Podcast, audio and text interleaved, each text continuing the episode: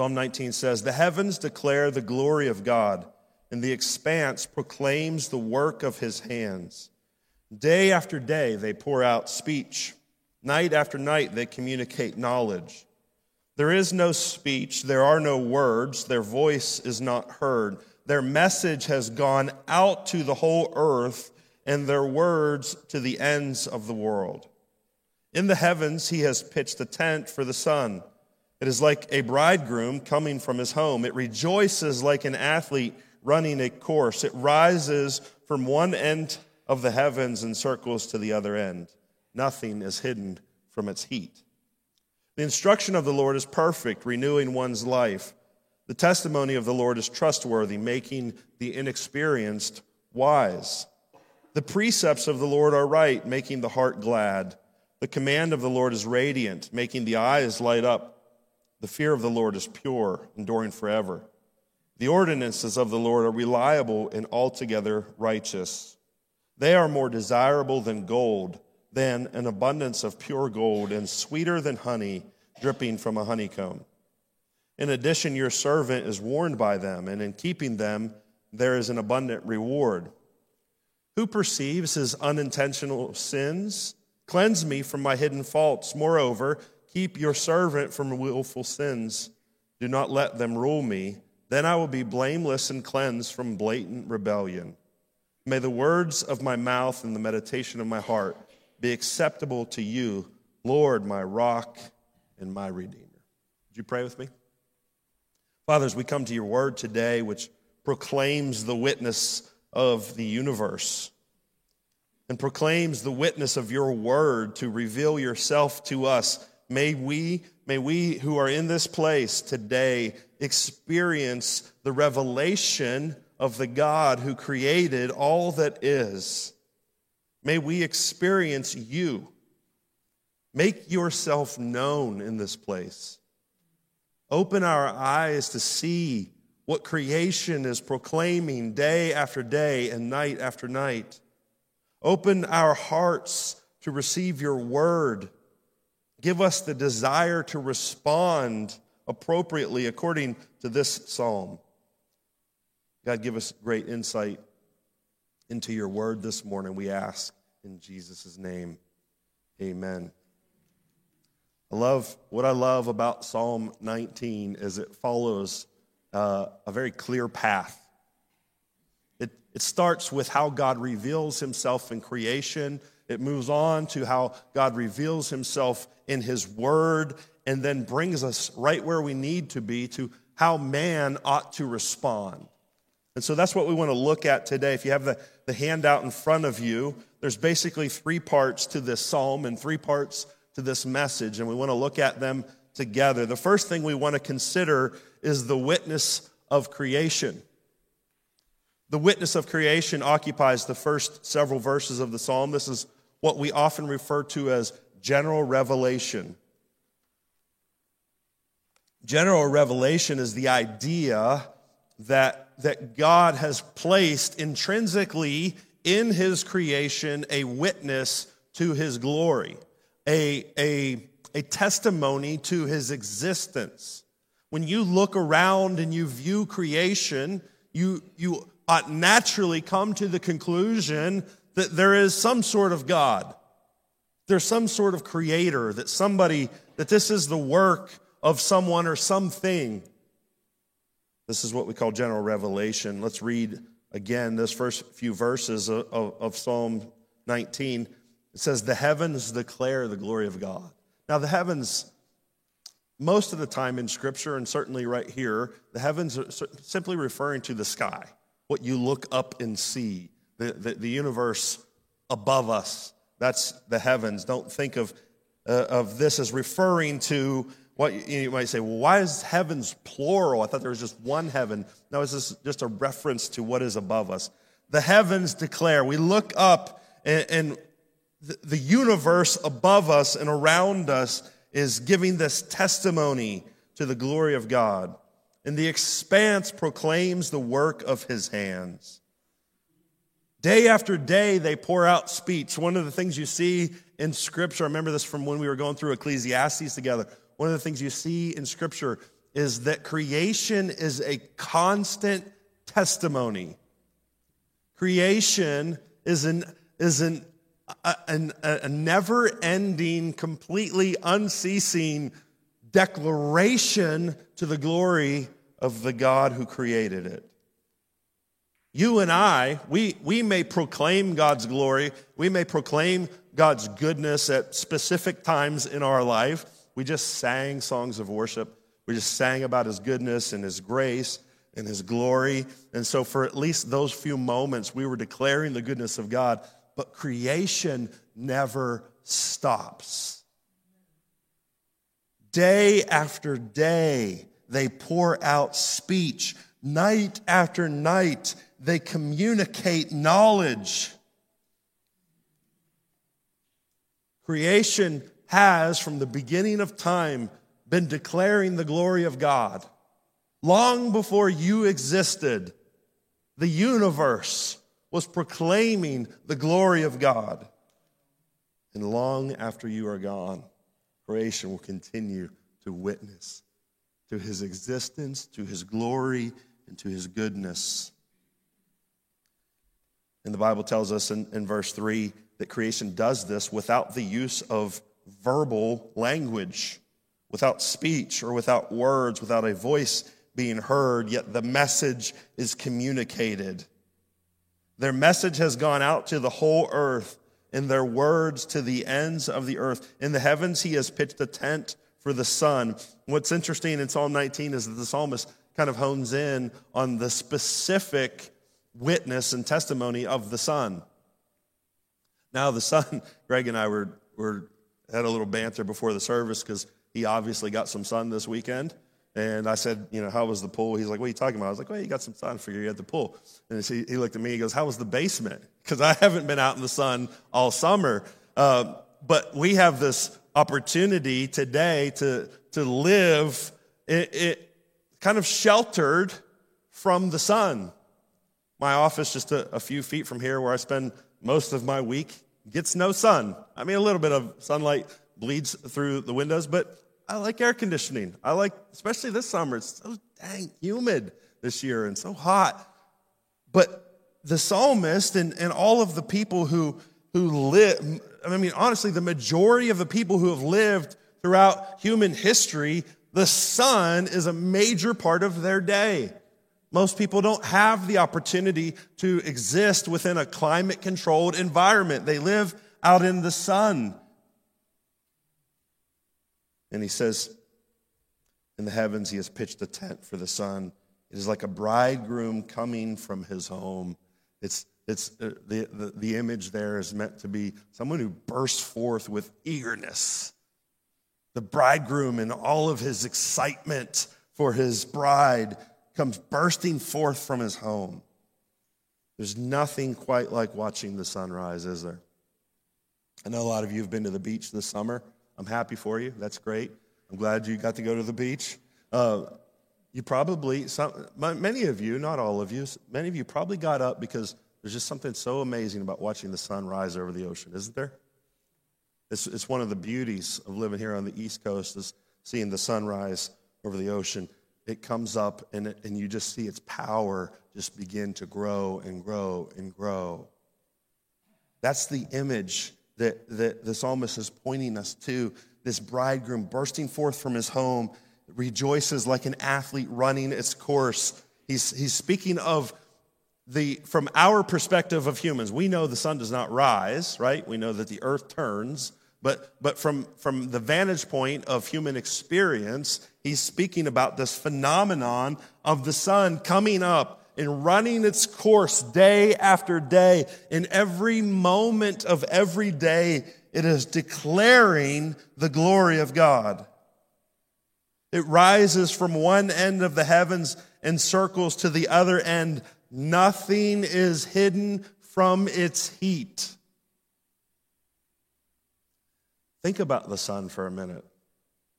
We don't think about the sun a lot. We just sort of, it's there, it does what it does. We don't often stop and think about it. And so I was doing a little bit of thinking about the sun this week, a little bit of research. Did you know that at its core, the sun burns at 27 million degrees Fahrenheit. That's pretty hot. It's pretty hot. Um, a cremation chamber, by contrast, is about 1800 degrees. 1,800 degrees will turn your body into dust. And the sun is burning. At least this is what this is what scientists say. I have no idea how they know. Like, how did they figure this out? This is amazing to me that they would even guess at this. They might be totally wrong. I don't know. I'm assuming that they've come up with some sort of calculation to figure this out, but they might be totally wrong. But it's got to be something like this 27 million degrees Fahrenheit.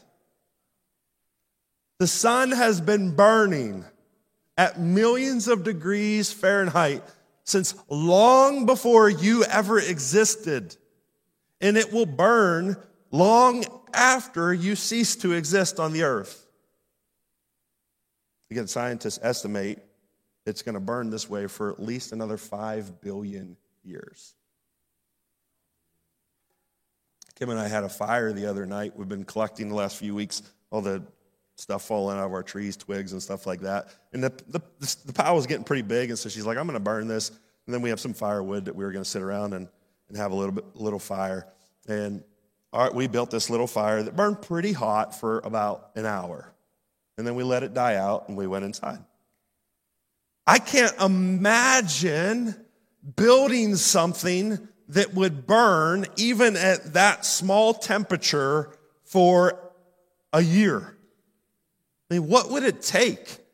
What would it take for you and I to create something that burns uh, uh, at the heat of a campfire for a year, or for 10 years, or for a thousand years, or for a million years? We cannot even begin to comprehend how you could create something that would burn at 27 million degrees for billions of years. And that's one of somewhere around 100 billion stars, much like it, in our galaxy alone. God created these unfathomable balls of fire and placed them in the universe just to show how good he is, just to show his power and his might and his glory. The sun is so big that if it were an empty sphere, you could fit a, at least a million Earths inside of it. That's big. Next time you see the sun, happens at least twice a year here in Western Pennsylvania. Next time you see the sun, Think about the power, the size, the magnitude, the testimony of this unceasing ball of fire that God placed strategically in this universe, as Ray Comfort would always say, just close enough that it'll ripen your tomatoes in the summer. If we were just a little bit closer to the sun, we would melt. If we were just a little bit further away, we would freeze. And God, in His infinite wisdom, created all of this.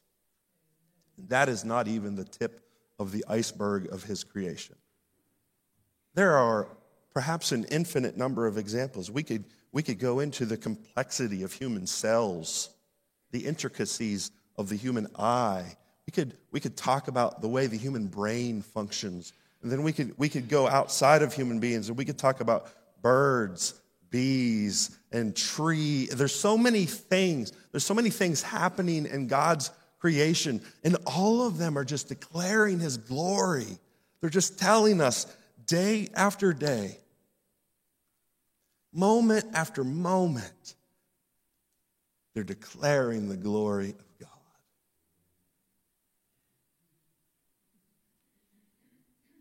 What an amazing God to serve.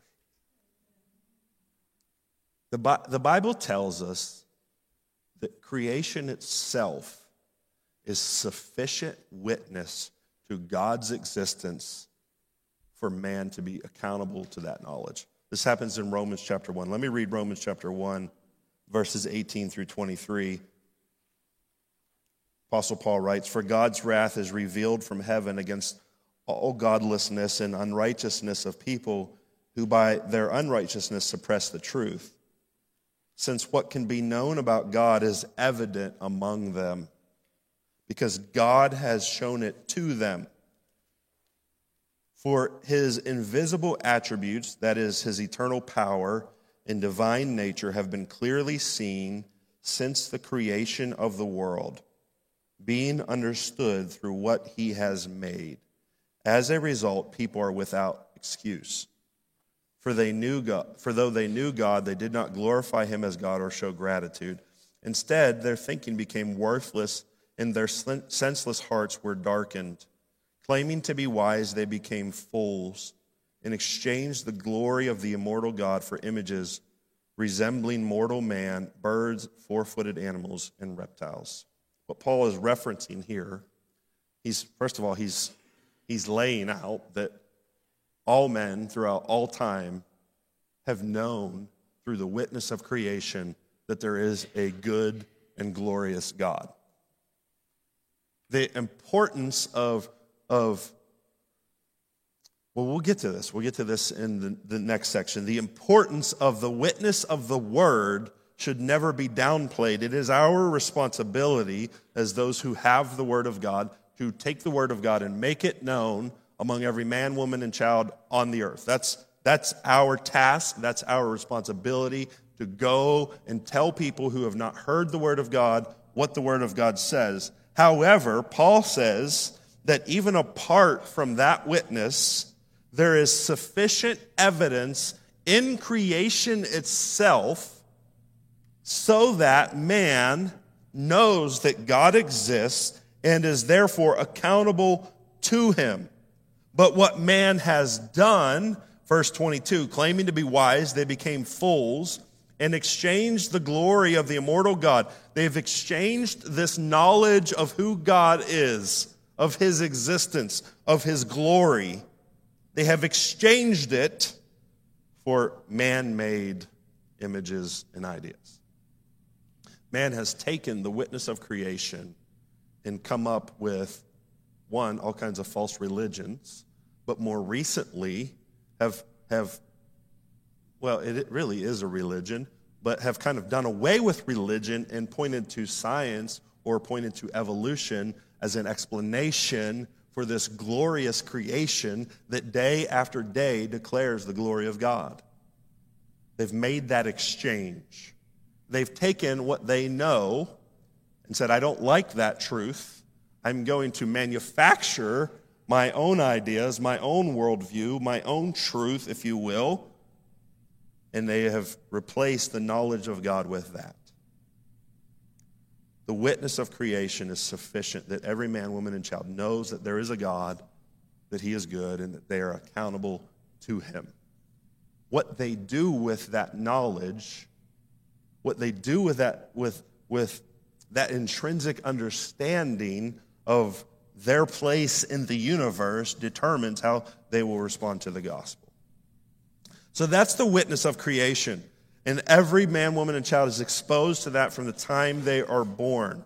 But the psalmist also points to a second witness. The second witness is the witness of the word, what we often call special revelation. Go ahead, if you have the handout in front of you, go ahead and jot that down. This is the witness of the word, referred to sometimes as special revelation. We're going to look at verse 7. I told you the psalm breaks down into three parts the witness of creation, the witness of God's word, and then man's response to this. So we're in the second part, the witness of the word. Verse 7 says, The instruction of the Lord is perfect, renewing one's life. The testimony of the Lord is trustworthy, making the inexperienced wise. The precepts of the Lord are right making the heart glad. The command of the Lord is radiant, making the eyes light up. The fear of the Lord is pure, enduring forever. The ordinances of the Lord are reliable and altogether righteous. They are more desirable than gold, than an abundance of pure gold, and sweeter than honey dripping from a honeycomb. In addition, your servant is warned by them, and in keeping them there is an abundant reward. All of these things that, that the psalmist mentions here are just references to the Word of God the instruction of the Lord, the testimony of the Lord, the precepts of the Lord, the command of the Lord, the ordinances of the Lord. He's pointing to the Word. He's pointing to the Bible, which for them, would, would, at that time, would have been the first five books, what we often call the Pentateuch, which we're going to get into in our next sermon series, by the way. We're going to study Deuteronomy, which is one of the books that makes up uh, the Pentateuch. He's referring back to what's what they would often call the law or the law of Moses.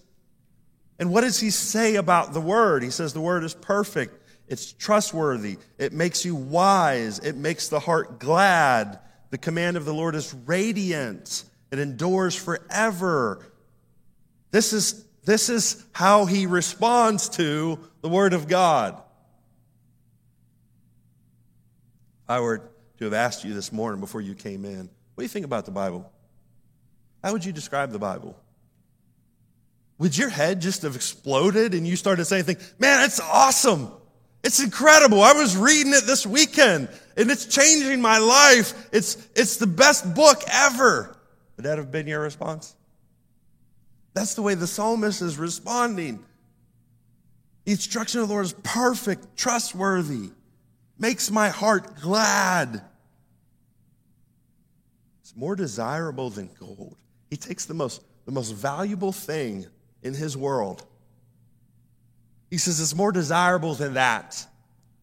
More desirable than an abundance of pure gold. Sweeter than honey, the sweetest thing he could think of. Sweeter than honey dripping from a honeycomb.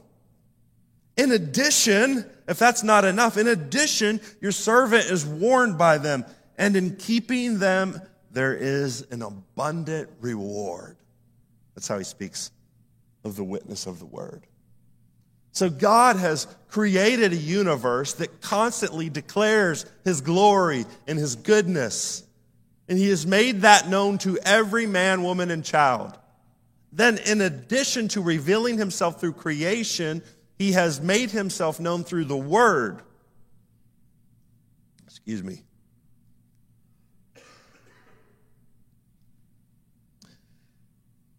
He reveals himself specifically through the witness of his word. How does his word begin? In the beginning, God. These are the first words of the Bible. This is a revelation. It is a self revelation of God to the, to the people that he has created to live in relationship with him in the beginning, God. And then from that moment on until now, we have the completion of the New Testament through the end of the book of Revelation. God is revealing himself to us. He's making himself known. What, what was obvious in creation now becomes specifically spoken through the revelation of God in His Word. He takes what is general and what is generally understood through the witness uh, and testimony of creation, and he makes it specific through the word. And he, he makes himself known. He says, This is who I am. This is what I'm like. This is what I demand. This is what I give in return. This is how this works. He's revealing himself in great detail. People say, well, I'd believe in God if he would just show up and reveal himself. That's exactly what he did. that's, that's like the idea of the Bible. What, what, we, what we sort of knew through general revelation, we now, we, we now have certainty of, and we have the specifics of through special revelation. God showed up. He appeared He made himself known. And he made sure that people wrote that down so that we would not have excuse and so that we would have access to knowing him through his word. The ultimate fulfillment, the ultimate revelation, I should say, of God showing up to make himself known comes through the life and ministry of his son Jesus. In Hebrews chapter 1, the author of Hebrews says, Long ago, God spoke to our ancestors by the prophets at different times and in different ways. So God was speaking through his human mouthpiece, the prophets. He was making himself known through the words of men and women whom he had inspired to reveal him to his people. That's what he did long ago. In these last days, the author of Hebrews says, he has spoken to us by his Son. God has appointed him heir of all things and made the universe through him. The Son is the radiance of God's glory in the exact expression of his nature, sustaining all things by his powerful word. After making purification for sins, he sat down at the right hand of the majesty on high. God's self revelation finds its ultimate fulfillment in sending his son into the world to reveal God's glorious radiance through his son. And he, he, he brings all of his plan for redeeming mankind to fruition by sending Jesus to the cross to make payment for our sins. After making that payment, it says at the end of verse 3, he sat down at the right hand of the majesty on high. This is how God revealed himself. He sent his son. He sent his son to speak his words, to make known to us who God is, what he requires, what he gives in return. And he makes purification for our sins on the cross. And then God exalts him so that he is seated at the right hand of majesty on high. God has made himself known. This is abundantly clear in scriptures. Man is without excuse. Even if you didn't grow up in the church, even if you didn't grow up reading the Bible, even if it's the first time you've heard some of these texts, the witness of creation has been screaming at you. It's been, it's, it's, it's been there day in and day out, even at night when the sun has disappeared from, from our vision. The moon comes up and the stars, and they declare the glory of God, making him known. And if that was not enough, God sent forth his son to come, to bear witness, to give testimony, to, to, to further reveal who God is. And most importantly, to make purification for our sins. He came to provide a way of salvation. These two witnesses are the reason that no one will stand before God in judgment and say, I didn't know. That won't be an excuse that you can offer. You cannot stand before God and plead ignorance. He'll say, What about the sun? Every day it beat down on you. Every day you felt its heat. Where did you think that came from? Well, I, I learned in, in science class that come on. These two witnesses hold men accountable to the God of creation. Peter says, I love what Peter says about the Word of God. He says in 2 Peter, this won't be on, on the slides behind me. I added this later. Just listen as I read 2 Peter chapter 1, verse 16 says, For we did not follow cleverly contrived myths when we made known to you the power and coming of our Lord Jesus Christ. Instead, we were eyewitnesses of his majesty.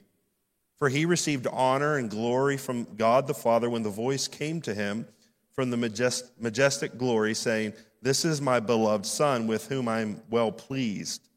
We ourselves heard this voice when it came from heaven while we were with him on the holy mountain.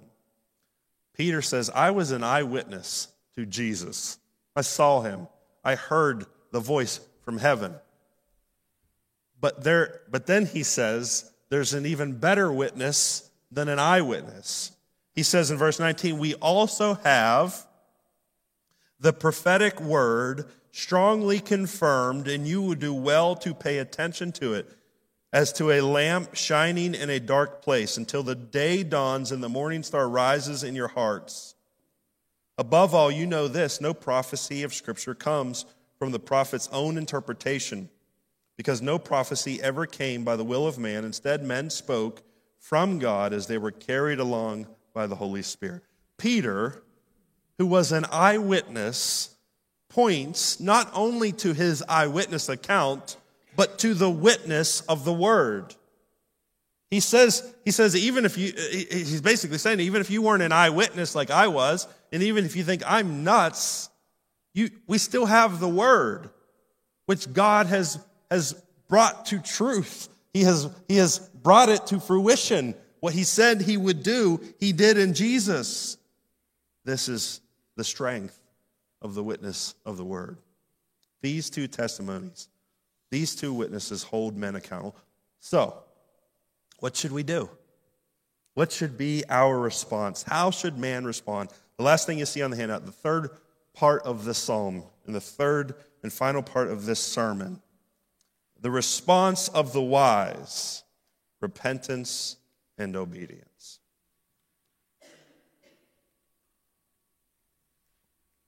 The response of the wise should be repentance and obedience. The psalmist says, Creation is declaring the glory of God. The word is a witness and a testimony to who he is. So, what do I do? How do I respond? He says in verse 12, Who perceives his unintentional sins? Cleanse me from my hidden faults. Moreover, keep your servant from willful sins. Do not let them rule me. Then I will be blameless and cleansed from blatant rebellion. May the words of my mouth and the meditation of my heart be acceptable to you, Lord, my rock and my redeemer. What does the psalmist say after he sees the witness of creation and the witness of the word? Does he stand there and he, does he say, Man, God's just good. He's, he's, he's great. What a, what a great God. Man, you know, a lot of people observe the witness of the world and even in some way give glory to God. But is that a sufficient response? Is it enough to say, I see evidence of God's existence and I, I agree that He is good? It's not enough. It's not enough to agree with what is so abundantly clear from the creation that surrounds us. Our response must go beyond affirmation of what is true. The witness of creation and the witness of the word must lead us to a heartfelt response of repentance and obedience. Who, why does the psalmist immediately start talking about sin? What are you ta- why are we talking about sin? I thought we were talking about the, the glory of God in creation. I thought we were talking about how good his word is. Yes, we are. And those things need to lead us to an awareness that you and I are not prepared to stand before him. We don't live up to the, the standard set by his glory. We are not capable of relating to God on an even standing kind of way. Something needs to change. When I see the glory of God displayed in creation, and when I hear the testimony of the word, my heart is humbled. So he says, Who perceives his unintentional sins? Cleanse me. Cleanse me. That's his response to all of, all of this witness of God. Cleanse me from my hidden faults. Moreover, keep your servant from willful sins. Cleanse me from the things that I don't even know I'm doing wrong. Expose them, cleanse them, change them, change me from doing the things that I, I don't even perceive. Moreover, keep me from doing the things I do perceive. He's aware that he is willfully sinning against God. He says, Don't let them rule over me. Then I will be blameless and cleansed from blatant rebellion. May the words of my mouth, may the things I say, may the, may the meditation of my heart, the things that I think, the things that I desire, the things that I long for, may they be acceptable to you, Lord, my rock and my redeemer. He's asking God to change him. He's asking God to cleanse him. That is repentance. Repentance says, What I'm doing is not right. What I'm doing is not good enough. I need to change and make me obedient. Make me obedient, so much so that willful sins don't rule me, so much so that the words that I speak and the, th- the thoughts that I think and the desires that I entertain are pleasing to you. Make me like you. Make me obedient. Make me pure. Cleanse me. I want to invite you to respond to the witness of creation and to respond to the witness of the word in the only way that is appropriate to humble yourself before God, to willfully say, You are God and I am not, to willfully say, You are good and I am not. Therefore, would you cleanse me? Would you make me right before you?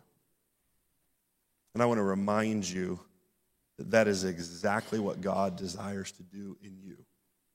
For that very purpose, He sent His Son to provide, remember what we read earlier, to provide purification for sins. That means that when Jesus comes into your life, he comes and he removes, he's already paid the penalty. And he removes the stain and the guilt and the debt that you owe because of sin. And he makes you pure.